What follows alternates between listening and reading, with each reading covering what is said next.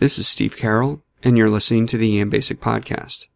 Today we're going to talk about how to manage patients with a high potassium level, also known as hyperkalemia. After hyponatremia, this is the second most common cause of serious electrolyte abnormalities that we see in the emergency department. So we need to have a methodical approach to this problem. So let's get started. As always, this podcast doesn't represent the views or opinions of the Department of Defense, U.S. Army, or the Fort Hood Post Command. Let's start this podcast off with a patient with hyperkalemia. So you have a patient with a potassium of 8. So let's call nephrology and start dialysis, right? Not so fast. The very first thing that we have to address is whether or not the potassium measurement is for real. This is because the number one cause of hyperkalemia is pseudohyperkalemia. We often call this lab error, although this is usually our fault when we draw the blood. What happens is that when the blood is drawn, if it is drawn out too quickly, then the blood can hemolyze. This is when the blood cells hit the wall of the tube and lyse open, and they spill their potassium. When this happens, it falsely elevates the measured potassium level. Whenever you get a patient with a high potassium, check for the level of hemolysis. There is no standard way of reporting hemolysis that I have seen. I have seen measurements of either 1 to 4 plus or small, medium, large, and gross hemolysis. There is no good rule of thumb to say how much hemolysis is acceptable for a particular level of potassium, so you have to make a judgment call. If you have a patient with a slightly high potassium of 5.2, but 2 plus hemolysis, then I wouldn't be that worried. However, if you have a patient with a potassium of 7 with only 1 plus hemolysis, then I would believe that measurement. Believe it or not, in the ED, we still get the occasional asymptomatic patient who is sent in, sometimes by ambulance, after they get lab results back with a high potassium and no one looked at the hemolysis level or made them come in anyway, quote, just to be safe. So with all of that being said, don't automatically blow off an elevated potassium when you see hemolysis. Take it in the clinical context of the patient. The first thing you should do is to make sure that the patient is stable, get an EKG, and then repeat the labs. We'll talk about the EKG findings in a second, but if the EKG is normal and the repeat labs without hemolysis are okay, then you are done for now. The symptoms of hyperkalemia are similar to those with hyponatremia. They're pretty nonspecific. Patients will probably complain of weakness, fatigue, nausea or vomiting, or they may be altered. As far as causes of hyperkalemia, the most common cause by far is renal failure, but there are other less common causes, such as the use of spironolactone, beta blockers, the anti-rejection medication cyclosporine, also insulin deficiency, as seen mostly in DKA, and crush injuries that cause rhabdo. So let's talk about the patient who has hyperkalemia for real. You'll want to make sure that you have good IV access, then get an EKG. Let's briefly talk about the classic EKG changes with hyperkalemia. If you've listened to the podcast for a while, you know that whenever I say classic, it is Latin for 20%, and that is the case here. You shouldn't rely solely on the EKG to diagnose hyperkalemia, because only 20 to 30% of patients with hyperkalemia will have EKG changes. However, we should know these changes because it may help us diagnose the hyperkalemia before the labs come back. While there are some texts that suggest that you can tell a specific potassium level by EKG changes, it hasn't been shown to be accurate, and it's not worth memorizing. What you can say is that there is a progression of EKG changes. The first change in the EKG will be a peaked T wave. The best way to describe this change over a podcast is that it would hurt your butt to sit on it. The next EKG change you will see is a gradual widening of the QRS complex until you eventually get a sine wave at the highest level of potassium. The next thing we need to do is to treat hyperkalemia. First, we'll talk about how to treat critically ill patients with hyperkalemia, because we will throw the kitchen sink at these patients.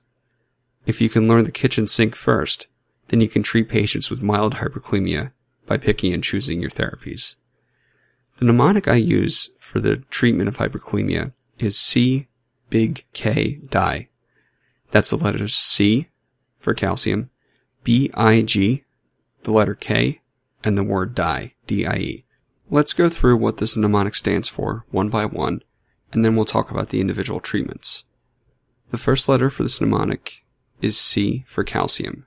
The BIG part of this mnemonic stands for beta agonists and bicarb, insulin, and glucose. K stands for Kayexalate, and I also use it to remember Lasix, which sounds like it ends with a K. For the international listeners out there, Kayexalate is sodium polystyrene sulfonate and Lasix is furosemide. The DIE part of the mnemonic stands for dialysis. So one more time, that's C, big K, di, and it stands for calcium, beta agonists and bicarb, insulin, glucose, Kayexalate, and Lasix, and dialysis. The nice thing about this mnemonic is that it also groups the treatments together by their mechanism of action. Let's talk about calcium first. The reason why we give calcium to patients with hyperkalemia is that it antagonizes the effects of high potassium on the myocardium. You'll hear people refer to this as cardiac membrane stabilization.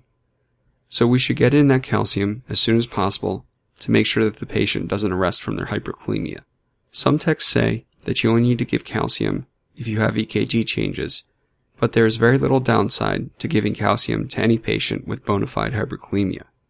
Patients tolerate hypercalcemia very well, so don't hesitate on the calcium if the patient is sick. If you have a regular peripheral IV in, you can start with 1 amp of calcium gluconate, but don't hesitate to give 3 or more amps in a patient with severe hyperkalemia. If you happen to have central access, then you'll want to give calcium chloride, which has three times more elemental calcium than calcium gluconate. The way I remember this is that chloride equals central line. The reason is that calcium chloride is very irritating to vessels and can cause tissue damage if it extravasates. However, in a sick patient, you may want to give calcium chloride to get in that big load of calcium faster.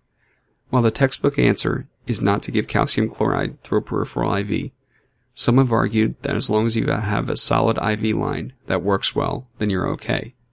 This means that an 18 gauge IV in the antecubital fossa is fine, but a 24 gauge in a tiny hand vein is a no-go.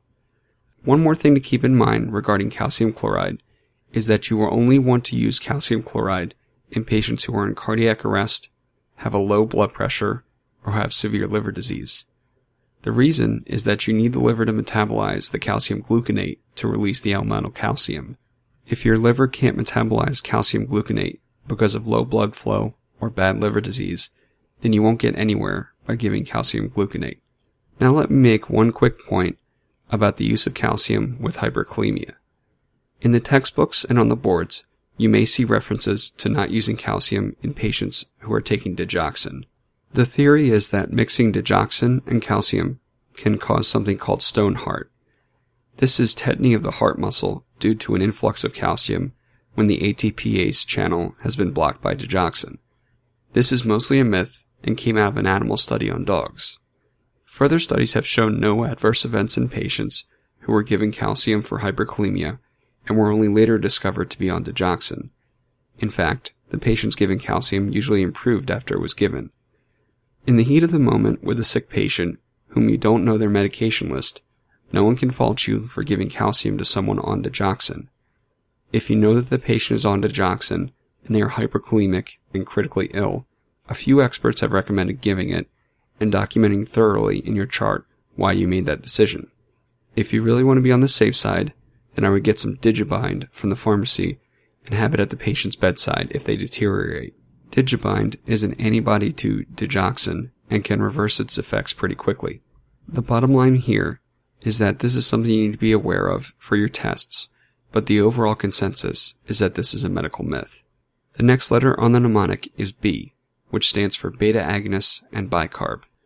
These treatments both work by driving potassium into the cell. Let's talk about beta agonists first. The nice thing about beta agonists is that we can start this treatment right away, even before we have IV access. You can start the patient on an hour long albuterol nebulizer, and it will lower the patient's potassium by about 0.5 milliequivalents in one hour. Sodium bicarb is the next treatment to talk about, although you shouldn't give it routinely in patients with hyperkalemia unless they are acidotic. Bicarb can assist in driving potassium into the cell, but it won't work unless the patient is acidotic. I wouldn't give this at all in a patient with hyperkalemia from DKA unless they are crashing right in front of you. In patients with DKA, giving them insulin and fixing their DKA will drive down their potassium without any other treatments. The next treatment is insulin and glucose. These work to drive potassium into the cells because potassium is brought into the cell along with glucose. You can give 10 units of regular insulin IV and 1 amp of 50% dextrose, which is usually called D50. If the patient is diabetic, then make sure to check the blood sugar first before giving the insulin. If the patient has a high blood sugar, then you don't necessarily need to give the glucose. The glucose is more for those patients who are diabetic who have low or normal blood sugar, or for those patients who aren't diabetic. However, some have said that in a patient who is not diabetic, you can just give the glucose because the glucose will stimulate the body's own insulin to drive the potassium into the cell, but I would still give the insulin anyway. The next treatment to give is Kayexalate.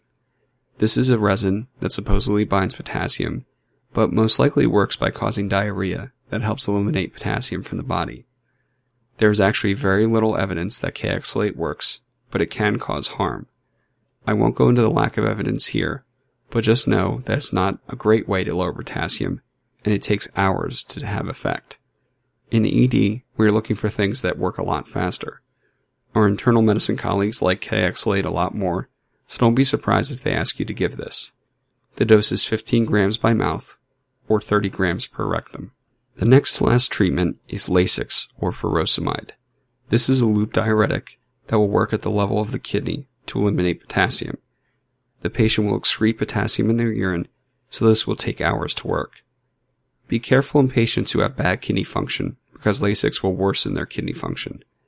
If the patient is already actively on dialysis, then you can use Lasix pretty much with abandon. 30 milligrams of IV Lasix is a good starting point. If the patient is on oral Lasix as an outpatient, then you can give their total daily dose as an IV dose. The final treatment for hyperkalemia is dialysis. This is the best and fastest way to eliminate potassium from the body, but it takes a lot of work to get done. You'll want to do all your usual treatments that we already talked about before going to dialysis. You may be able to avoid dialysis altogether if you aggressively treat the patient with the treatments we have already reviewed.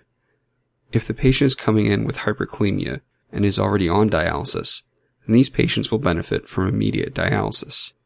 So if you have severe hyperkalemia and the patient is super sick, then get your nephrologist involved early in case the patient needs emergent dialysis. Now let's take a step back. Let's say that you have a patient with mild hyperkalemia, let's say 6.0. No EKG changes, and the patient is alert and oriented and hemodynamically stable, and they don't have any hemolysis on their labs. You may be able to just give a beta agonist, insulin, glucose, and Lasix while the inpatient medical team works up the cause for the hyperkalemia. You can pick and choose among the various treatments to reduce their potassium level. So let's review all this one more time. The first step in any patient who has hyperkalemia is to make sure that it isn't pseudohyperkalemia from hemolysis. Make sure that the patient is stable, get an EKG, and repeat the labs. The EKG changes of hyperkalemia are inconsistent, but they start with a peak T wave which then progresses to QRS widening, which can look like a sine wave with the most severe cases of hyperkalemia. The mnemonic to remember treatments for hyperkalemia is C big K die.